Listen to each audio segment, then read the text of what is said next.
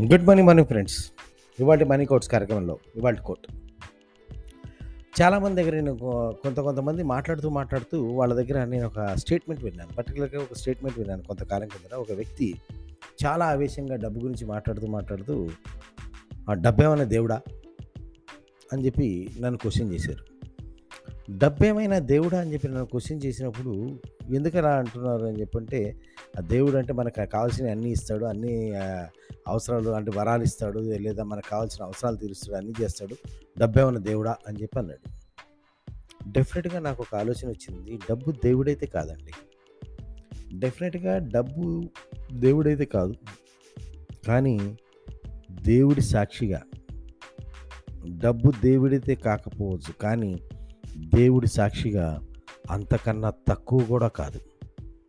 అవసరానికి నీకు నిజంగా ఆ కనిపించని దేవుడు పలుకుతాడో లేదో తెలియదు కానీ జేబులో ఉన్న డబ్బు మటుకు డెఫినెట్గా నీ అవసరాన్ని తీరుస్తుంది.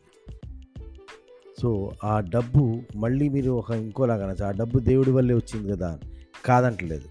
కానీ ఇక్కడ పాయింట్ ఇక్కడ అనేది ఏంటంటే డబ్బు దేవుడైతే కాకపోవచ్చు కానీ దేవుడి సాక్షిగా అంతకన్నా తక్కువైతే కాదు.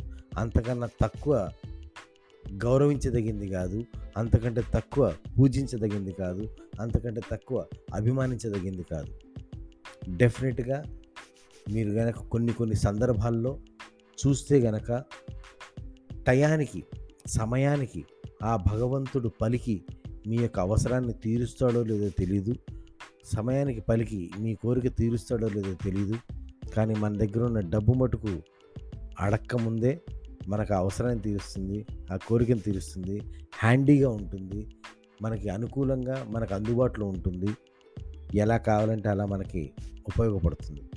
సో మళ్ళీ చెప్పేది ఏంటంటే డబ్బు దేవుడైతే కాకపోవచ్చు కానీ దేవుడి సాక్షిగా అంతకన్నా తక్కువ మట్టుకు కాదు. ఆలోచించండి ఆలోచించండి ఆలోచించండి ఫ్రెండ్స్.